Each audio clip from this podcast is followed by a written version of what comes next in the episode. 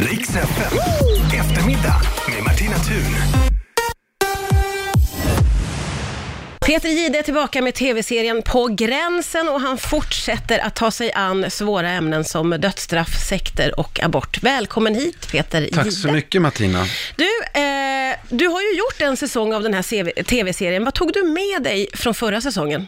Att det är viktigt att titta på det land som vi i många fall dyrkar och ser upp till och titta på den andra sidan. Och belysa de ämnen som är känsliga och som ofta händer där och som sen sker här. Och att få ge den bilden har varit ett privilegium och både läskigt och mäktigt. Ja, för du går ju in i både svåra och kontroversiella ämnen skulle jag säga. Vad är det som lockar dig? Att de är just det, att de får dig som tittar på det här att reagera och förhoppningsvis samtala med den person som du tittar på eller med någon annan som har tittat på det på egen hand. Vi ställer ju massor med frågor och kommer inte med svaren utan de vill vi att du resonerar dig fram till i, ja men ska man jaga pedofiler på nätet och hänga ut dem och avslöja dem? Det är klart att pedofiler ska bort och ska antingen vårdas eller straffas om de begår brott. Men vem är det som är polis, åklagare och domare? Vad tänker du där, Martina? Nu vände du intervjun och ställde frågan till mig istället. Ja. Vad tänker du? Nej, men jag tycker att det där är ju från kvällens avsnitt. Ja. Och det handlar om folk som tar lagen i egna händer. Du har många exempel på det. Och det här är ju något där man själv ganska snabbt tänker, ja jag förstår honom. För att pedofiler är bland det vidrigaste som finns. Och man förstår, det här är en person som ju själv har liksom erfarenheter och kompisar som har råkat ut så. Man kan ju å ena sidan lätt förstå honom. Å andra sidan så ligger det ju väldigt långt ifrån i alla fall mig att på det sättet ta lagen i egna händer. Så att det blir ju ganska komplext det här. Känner du att du har liksom ändrat, har du fått med dig saker som har gjort att du har ändrat dig i några frågor? Jag var väldigt skeptisk till det här när vi gick in i just det här caset och jag ifrågasatte honom när jag gjorde research på honom och tittade vad han hade gjort tidigare och hur han jobbade. Men när jag kommer dit och får vara del av det här som har skett då på nätet där någon försöker grooma en flicka, och jag ska inte berätta allting, då börjar jag ju förstå honom. Men landar ändå i att vi har en statsapparat och vi har en rättsapparat och den ska man följa. Så att i det här fallet så tycker jag att det är fel att ta lagen i egna händer. Men jag tror att vi är på väg i det samhälle vi lever nu där så mycket sker på nätet. Att vi måste på något sätt koppla ihop statsapparaten med de här som då vill vara med och ta lagen i egna händer. Så att de kan jobba tillsammans. För det skedde inte i det här fallet. Nej, så känns det ju verkligen. Vi ska fortsätta prata om På gränsen med Peter Gide alldeles strax här på Riks-FM. Det är Peter Gide som är dagens gäst här. Aktuell ju med andra säsongen av På gränsen. I kvällens avsnitt då som vi var inne på så handlar det om människor som tar lagen i egna händer. Du åker till USA och gör de här programmen och du har fått med många. Det var en av dem var ju den här killen som jagar pedofiler. Men man får också följa en bounty hunter. Nu tappar jag nästan svenska ordet. Prisjägare ja. Och det här är ju också en väldigt fjärran värld för mig måste jag säga, var väldigt spännande. Ja, men den finns ju inte i Sverige. Däremot så finns den ju i de flesta delstater i USA. Att, om det är någon som uteblir från en rättegång så har den personen då ett pris på sitt huvud, säger vi.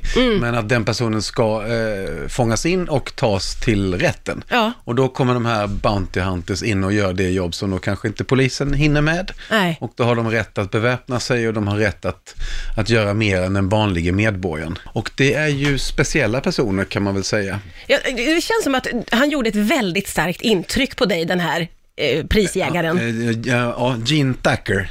Som framförallt så satt jag hans bil i 8 timmar en dag när vi jagade en person. Och han rökte, jag tror inte jag ljuger om han rökte, han var inne på sitt han var nästan klar med sitt 3:e paket efter de 8 timmarna. Så att det var en påfrestande liten biltur, så kan man väl säga. På många sätt förstår man. Så han jobbade med cigaretter och struntade i mat.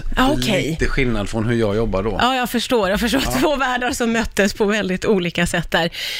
Du är ju också, får ju träffa en kille som heter Chris Hill. Och det här är också väldigt... Då är det en demonstration alltså, med folk som vill kämpa för sin rätt att få bära vapen, kan man säga. Och jag reagerar väldigt starkt för att alla bär ju stora vapen. Jag vet inte ens vad de heter. Och jag tänker för mig själv, jag hade blivit så nervös i en sån situation. Hur var det för dig? Vi var nervösa och jag tänkte ju de här tankarna. Tänk om ett bildäck smäller och någon inte är så kylig utan tar fram sitt vapen. Vad händer då? Ja. Alla de här människorna var ju de tyckte att vapenlagarna var på väg att bli för hårda. De ville ha större tillgång till vapen. Just. Det var deras gemensamma nämnare. Medan vi som vandrade omkring där då, några svenskar, inte var vana vid att folk var beväpnade till tänderna visuellt. Så att det var en väldigt... nervös morgon, en väldigt konstig arbetssituation. De kände sig tryggare än någonsin och jag känner mig otryggare än någon gång tidigare. Ja. Kunde du liksom vänja dig vid den situationen eller var det hela tiden surrealistiskt? Förstår du vad jag menar? Ja, vi var där under nästan en hel dag. Vi var från väldigt tidig morgon till eftermiddag och det gick att vänja sig vid att alla gick omkring med vapen. För stämningen blev mindre och mindre intensiv ju längre dagen led och vi tyckte ju att det var rätt skönt att få gå hem den eftermiddagen från jobbet, så kan jag väl säga. Ja, det förstår jag verkligen. Vi ska fortsätta prata med Peter Gide alldeles strax här på Riks-FM. Ja, du lyssnar på Riks-FM, det är Peter Gide som är min gäst idag. Vi pratar om tv-serien På gränsen, tillbaka ju med en andra säsong. Och som jag sa inledningsvis så tar du ju då i svåra och kontroversiella ämnen. Hur har du valt ut de här olika temana? Vi vill ju ha ämnen där som är svart och vitt, där folk är på olika sidor. Mm. För så är ju hela livet och framförallt USA. Så vi satt ju och gjorde diger research, ett gäng människor i förra senhösten. Vi åkte ut i vintras och kom hem strax före coronan utbröt. Så den är inspelad tidigt, sent förra året och tidigt det här året. Ja. Och vi hade ju jättemånga konstiga människor. Men vi ville ju också ha schyssta människor så att vi hade båda sidor av myntet. Så jobbade vi och sen så kom vi ner till de här ämnena när de som är kvar då är lagen i egna händer, sekter eller religion, abort och så barnen som USA glömde, som är det hemskaste avsnittet, det som kommer sist i den här serien. Så vi hade väldigt mycket att välja mellan, men vi tyckte vi tog de relevantaste ämnena och så hoppas vi får åka iväg igen och då finns det fler saker att prata om och att lyssna till. Ja, vilka var de svåraste ämnena eller avsnitten att göra tyckte du? Det absolut jobbigaste var när vi var på ett sjukhus som vårdade barn som föddes som opioidberoende. Barn som måste avgiftas från födseln med en mindre och mindre dos varje dag. Oj. Och de lät som katter som jamar när svansen sitter i kläm. Barnskrik som låter så. För att de plågas så hårt av de drogerna som då mamman i det här fallet har varit beroende av. Och opioider är det många i USA som har blivit beroende av eftersom hela landet är inne i någon form av kris. Och nu kommer alltså andra generationen då som föds med detta beroende. Och det var ett riktigt hemskt avsnitt att göra. Ja, fruktansvärt.